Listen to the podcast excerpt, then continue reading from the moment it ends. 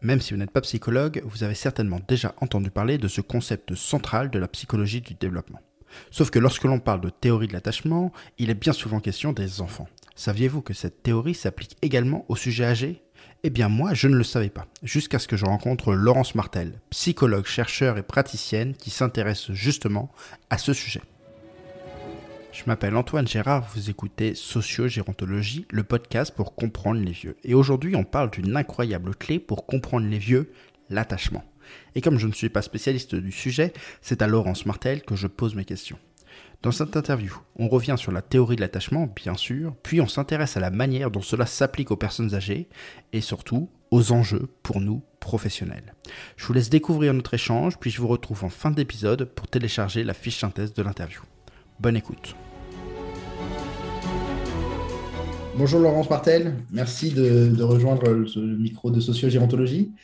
Euh, vous êtes là pour parler de psychologie du développement du sujet âgé, euh, parce que vous travaillez aux côtés de Michel Delage et Boris Cyril Nuc sur l'attachement. Et après avoir travaillé auprès des enfants, vous vous intéressez maintenant aux vieux. Et ce qu'on se jette dans le cœur du sujet, vous pouvez vous présenter rapidement?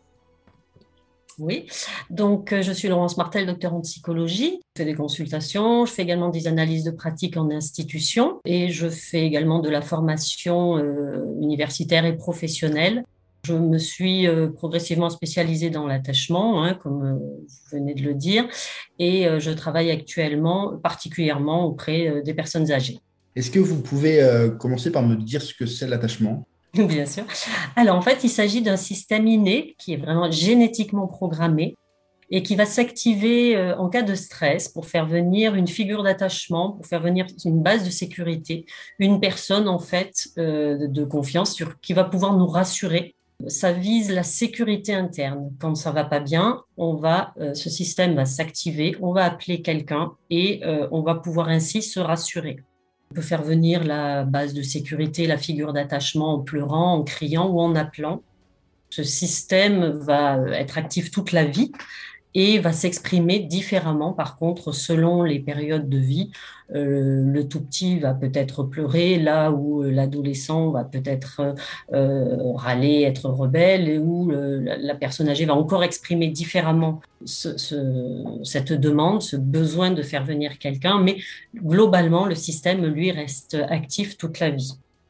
La base de sécurité, la figure d'attachement, c'est en fait une personne disponible accessible qui va répondre aux besoins euh, qui sont les nôtres au moment où ça va pas bien.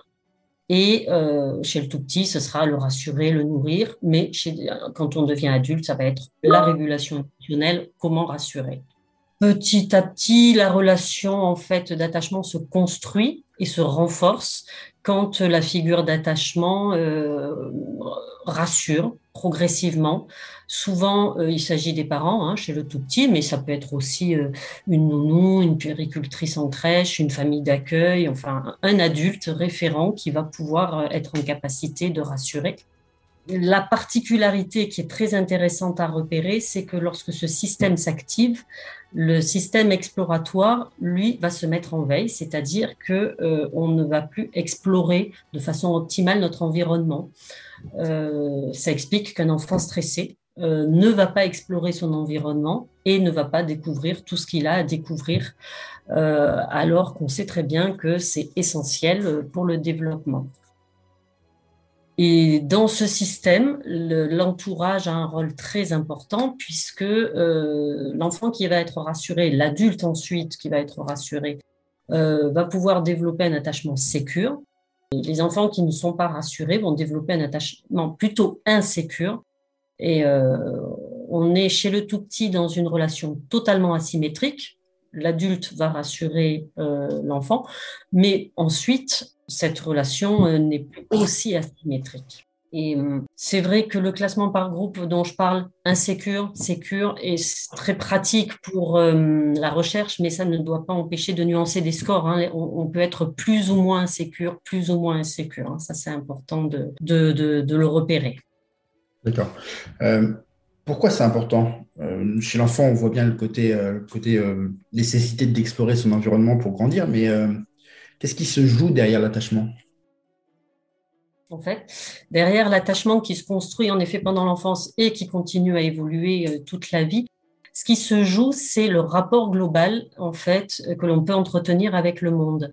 C'est euh, les sécures vont apprendre qu'ils sont dignes d'intérêt, ils vont oser demander de l'aide en cas de difficulté, euh, ils vont le faire de façon adaptée en posant des questions calmement, puisque au fond d'eux, ils sont sûrs qu'ils vont avoir une réponse. Ils ont en fait intégré dans leur modèle interne opérant, ils ont intégré que quelqu'un allait être là pour les rassurer, donc ils peuvent se permettre de poser des demandes calmement. Euh, là où les insécures, eux, euh, ne sont pas certains d'obtenir des réponses, donc ils ne vont ou ne pas demander de l'aide, ou bien euh, poser ces demandes de façon inadaptée, en s'énervant par exemple, en criant. Et forcément, l'entourage décode beaucoup plus difficilement une demande d'aide quand elle se fait de façon inadaptée. Donc en fait, on comprend bien que par voie de conséquence, tous les, les, sécures, en fait, globalement, ont de meilleurs résultats scolaires, ont de meilleurs résultats universitaires, sont davantage appréciés des amis, ont une meilleure satisfaction de vie de couple, même en milieu de vie, on voit que euh, cette approche du monde globalement, euh, bah, c'est un enjeu pour toute la vie et sur l'ensemble des domaines euh, de la vie de chacun. Cette construction du système d'attachement dans l'enfance va avoir des conséquences bien au-delà de l'enfance et donc aussi sur le sujet âgé? Ah, tout à fait. À l'âge adulte, donc, on a vu que chez le tout petit, c'était asymétrique à partir de l'adolescence, on se rend compte qu'on peut être nous-mêmes une base de sécurité, une figure d'attachement pour quelqu'un d'autre. Donc, euh, en fait, il y a une première différence qui est euh, je peux sécuriser les autres. Et il y a une deuxième différence aussi qui est davantage de la régulation émotionnelle à l'âge adulte que de la survie puisque le tout petit a besoin de sa figure d'attachement pour être nourri, euh, là où l'adulte peut se débrouiller, mais euh, la présence physique de la base de sécurité n'est donc plus nécessaire chez l'adulte. C'est de la régulation émotionnelle et ça peut passer par une représentation symbolique. On peut, en tant qu'adulte, se rappeler d'un souvenir qui va nous permettre euh, d'être rassuré, par exemple tout au long de la vie également, euh, ces modalités d'attachement peuvent évoluer et euh, selon nos expériences de vie, on peut devenir plus sécure. Euh, si on est en contact prolongé d'une personne très rassurante, on, va être davantage sécure. Et ça explique toute l'importance chez la personne âgée, puisque si on arrive à sécuriser la personne, elle, elle pourra gagner dans ses modalités d'attachement de la même façon, on va dire que s'il peut y avoir aussi une déperdition lors d'un trauma, par exemple, on peut également devenir plus insécure. Et là, évidemment, tout l'intérêt, c'est de pouvoir travailler euh, pour éviter de perdre trop en sécurité interne. D'accord, donc ce n'est pas seulement une conséquence qui va nous suivre tout au long de la vie, c'est aussi quelque chose qui va pouvoir évoluer, se remodeler en fonction des expériences des personnes quel pouvoir on peut avoir euh, dessus Avant qu'on aborde la question un peu plus spécifique sur les personnes âgées, euh, est-ce qu'on a un pouvoir sur la construction, oh. sur l'évolution? Oui, tout à fait. Toute, toute euh, personne qui va, quand on se sent pas bien, venir nous rassurer, va avoir cette capacité-là de, de, de, pouvoir renforcer notre sécurité interne. Alors, les modalités d'attachement changent au fil du temps, comme on vient de le dire. Euh, certaines périodes sont plus sensibles que d'autres.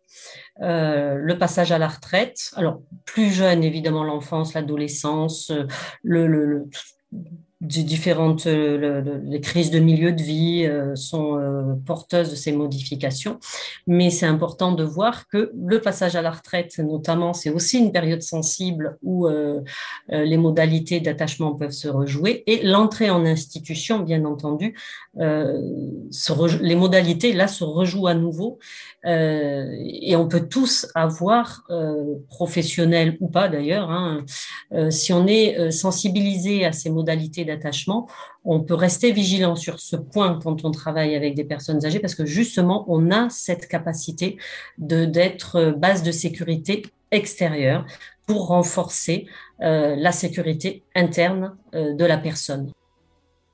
D'accord, d'où l'enjeu, euh, l'enjeu pour les professionnels d'être sensibilisés à la question. Qu'est-ce que vous pouvez nous dire d'autre sur la spécificité pour les personnes âgées de cet enjeu d'attachement? Comme on l'a dit, hein, le système reste actif, le système d'attachement reste actif toute la vie.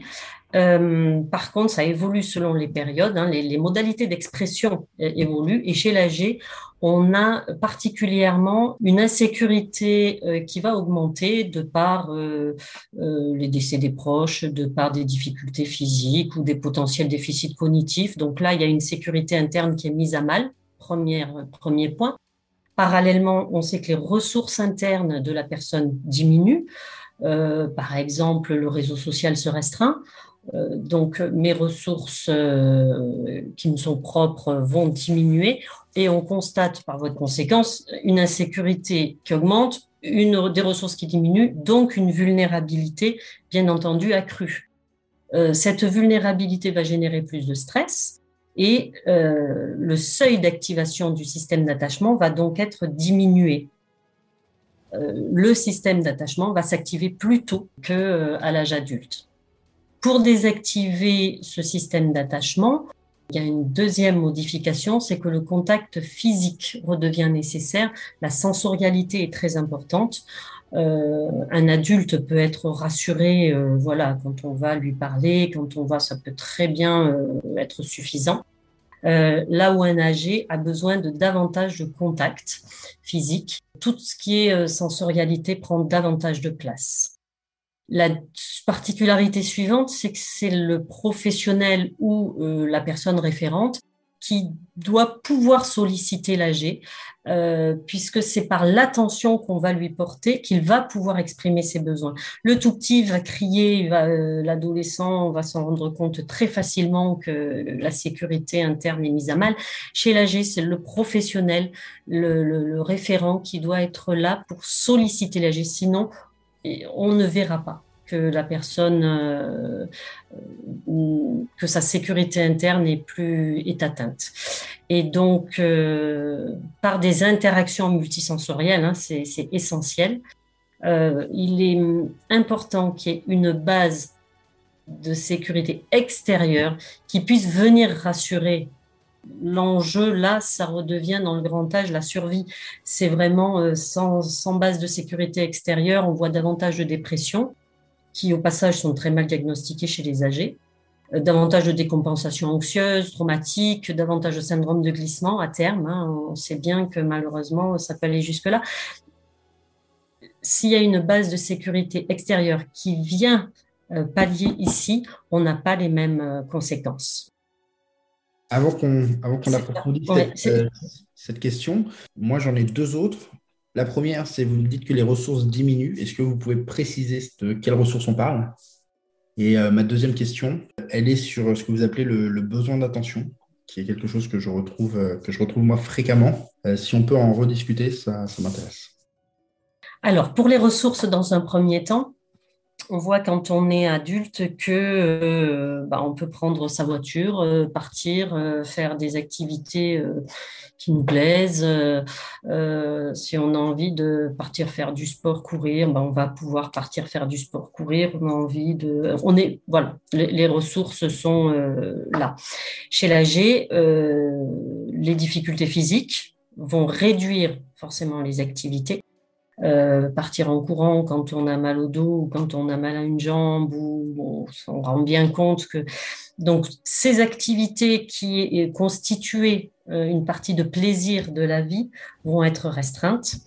Euh, on a également une diminution pour certains au niveau cognitif, pas pour tous, hein, bien sûr, mais certains peuvent avoir des diminutions cognitives qui fait que les ressources sont là aussi diminuées.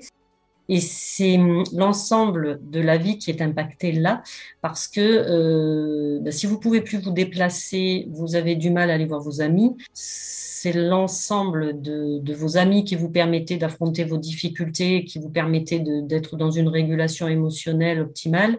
Euh, quand je peux parler avec quelqu'un, ça va un petit peu mieux. Donc euh, voilà.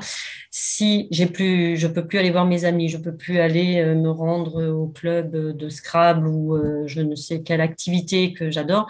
Voilà, l'ensemble de mes ressources vont être impactées.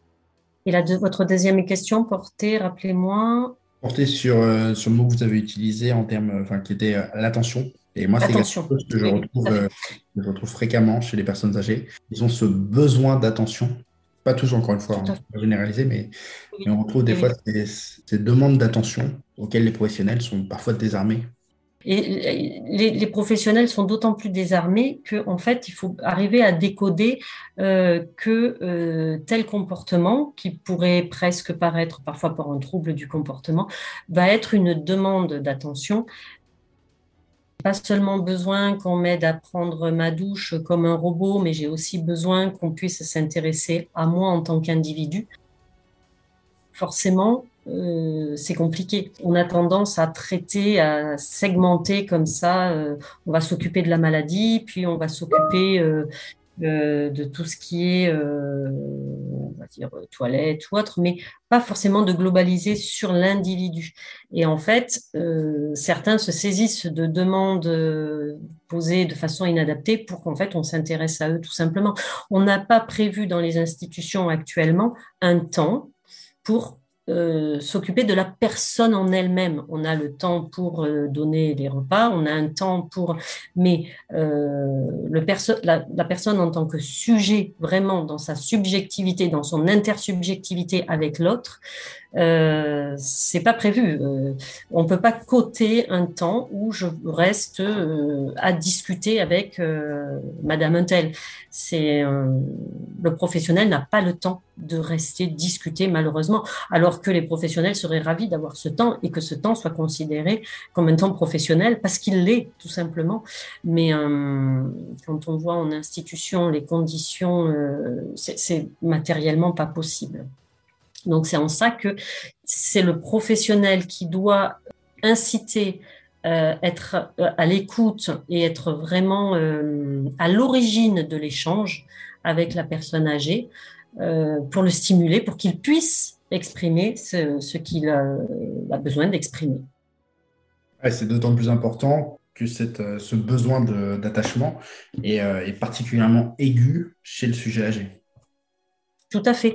Et on se rend compte que les personnes qui sont, euh, sensibilisées à l'attachement vont repérer euh, la demande de l'AG non pas comme une demande inadaptée, mais comme un, une, demande de réassurance. Et quand on rassure, quand on, lit le comportement euh, avec cette grille de lecture-là, euh, le trouble du comportement va diminuer parce que, en fait, la demande euh, correspond à un besoin de sécurité et si on rassure la personne, ça va plus facilement rentrer dans l'ordre. Mais si on n'a pas cette grille de lecture, euh, c'est compliqué parce qu'on va considérer que la personne euh, fait des demandes inadaptées euh, et, qu'on n'a pas le temps et que ça demande qu'elle exagère. Quoi. Voilà, c'est juste une grille de lecture particulière à, à considérer. J'aime beaucoup cette idée de, grille de lecture. c'est exactement le projet du, du, podcast de toujours fournir des grilles de lecture pour, bah, pour voir les choses différemment. comment on, la première chose qu'on pourrait faire là aujourd'hui si vous aviez un conseil à donner à un professionnel pour faire un pas de plus vers cette grille de lecture Qu'est-ce que ça serait? Moi, je dirais que si les institutions pouvaient organiser des formations sur l'attachement, euh, ce serait chez l'AG, ce serait euh, merveilleux parce qu'en fait, c'est un manque de, de, connaissances et de. En, France, on n'est pas euh, l'attachement, c'est quand même pas, contrairement aux pays anglo-saxons. Hein, c'est pour ça que je dis en France. Alors, ça commence à être un peu mieux repéré et connu. Mais Bien sûr que le, professionnel peut se documenter et acquérir cette grille de lecture seul, mais c'est quand même euh, pas simple. Il faut prendre le temps et puis c'est quand même euh, du travail. Donc, euh, l'idéal serait de mettre en place des formations, bien sûr, pour que on puisse spontanément penser à cette grille de lecture, pour automatiser en fait, hein, pour pas être toujours en train de réfléchir, d'analyser, mais d'automatiser cette grille de lecture. Alors actuellement, euh, nous travaillons sur un projet de questionnaire pour évaluer l'attachement chez l'âgé, parce que euh, ben, en France, il n'en existe pas. On a étudié l'attachement chez le tout petit, chez l'adolescent, chez l'adulte. On a les outils, on a tout ce qu'il faut. Par contre, on constate que les personnes âgées sont évaluées avec des outils euh, correspondant à l'adulte. Et on voit bien que les préoccupations, dont les spécificités dont nous venons de parler ne sont pas pris en compte dans ces instruments puisque ce sont des instruments pour l'adulte. donc nous avons construit un questionnaire pour évaluer l'attachement chez l'âgé. pour l'instant, nous avons des résultats partiels puisque avec la situation sanitaire, la collecte des données a été un petit peu compliquée. Euh, mais c'est vrai que euh, on voit que les résultats euh, au niveau international, on a des résultats, donc des études ont été davantage menées au niveau international. On a des résultats qui nous semblent discutables parce que justement, on utilise des outils, comme je vous l'ai dit, pour l'adulte, et il semblerait, je mets bien ça au conditionnel, qu'il y ait plus d'insécure chez l'âgé que chez l'adulte, alors que sur l'ensemble mais de façon très significative. Hein. la différence est quand même très importante. La différence, nous, dans, nos, les résultats euh, pour l'instant partiels que nous avons, euh, nos, données se rapprochent davantage du format classique qui est deux tiers euh, de sécure, un tiers d'insécure, ce qui correspond à la population classique. On va attendre d'avoir l'ensemble des données pour pouvoir affiner ces analyses, mais c'est vrai qu'on est en manque d'instruments de, pour étudier l'attachement chez l'âgé à l'heure actuelle. Est-ce que vous avez une hypothèse pour expliquer euh, que, que, votre propre euh, collecte de données ne, ne, va pas dans le sens du constat euh, qui avait été d'abord établi? Alors, mon hypothèse, d'abord, la première, le premier élément, c'est que c'est une recherche très tardive. La, population âgée intéresse très peu, donc euh, on a des résultats. Euh, l'attachement est, on va dire globalement, hein, depuis les années 50, 1950, l'attachement a été étudié et on arrive seulement euh, depuis, on va dire récemment, chez l'âgé. Donc, première, euh, premier élément. Deuxième élément, on n'a pas les outils correspondant à la population âgée. Euh, comme je vous le disais, comment évaluer quelque chose qui correspond à l'âgé si on n'a pas, euh, c'est compliqué. Hein. C'est comme si on, comme si on évaluait un adulte avec un questionnaire enfant. ça n'a pas beaucoup de sens. Euh, est-ce qu'il y a une autre hypothèse euh, Je pense qu'il y a des, idées reçues aussi sur les âgés qui font qu'on va considérer que euh, bon, ben, des choses sont pas forcément importantes, comme vous voyez la dépression est très mal diagnostiquée chez l'âgé. On, a des représentations de la vie chez l'âgé qui sont pas suffisamment décentrées je pense. On reste sur notre point de vue et on ne se décentre pas assez sur ce que vivent eux réellement, hein, parce que euh, on va dire bah oui, bah il est dépressif, mais euh, il est âgé, c'est normal. Bah, non, c'est pas parce qu'on est âgé qu'on doit être dépressif. Enfin voilà, c'est des représentations comme ça, ou alors il a mal, bah oui, c'est normal, il est âgé. Bah c'est pas parce qu'on est âgé qu'on doit avoir mal. Enfin voilà, c'est bien sûr qu'il y a des éléments de vie qui entrent en jeu, mais euh, pourquoi ne pas mieux diagnostiquer la dépression chez l'âgé? Voilà, des représentations plus globales comme ça qui entrent en jeu, je pense, euh, et qu'il est temps un petit peu de, changer euh, ces représentations. Oui, c'est le but de l'étude. vous en êtes tout là dans l'étude? Alors, dans l'étude, nous elle est euh, donc euh, en cours. Euh, le questionnaire est, construit, le, guide de passation est construit aussi, donc les professionnels peuvent faire passer ce questionnaire. on collecte les données. Il nous faut encore, je pense, une bonne centaine de sujets parce qu'on ne veut pas faire une étude sur très peu de sujets, ça pourrait pas de sens. Pour l'instant, on reste sur des résultats partiels. Je pense que d'ici quelques mois, les données collectées devraient euh, pouvoir euh, donner des résultats plus fins. D'accord. Et s'il y a des auditeurs qui seraient intéressés euh, par, par diffuser ces questionnaires dans le cadre de leur, de leur métier, c'est possible ah, complètement. C'est tout à fait possible. Euh, c'est même très bienvenu, hein, parce que comme je vous le disais, la crise sanitaire fait que euh, nous n'avons pas accès, enfin, nous avons difficilement accès aux institutions. Euh, donc, si des professionnels de l'intérieur euh, souhaitent se saisir euh, de cette étude, bien entendu qu'ils le peuvent.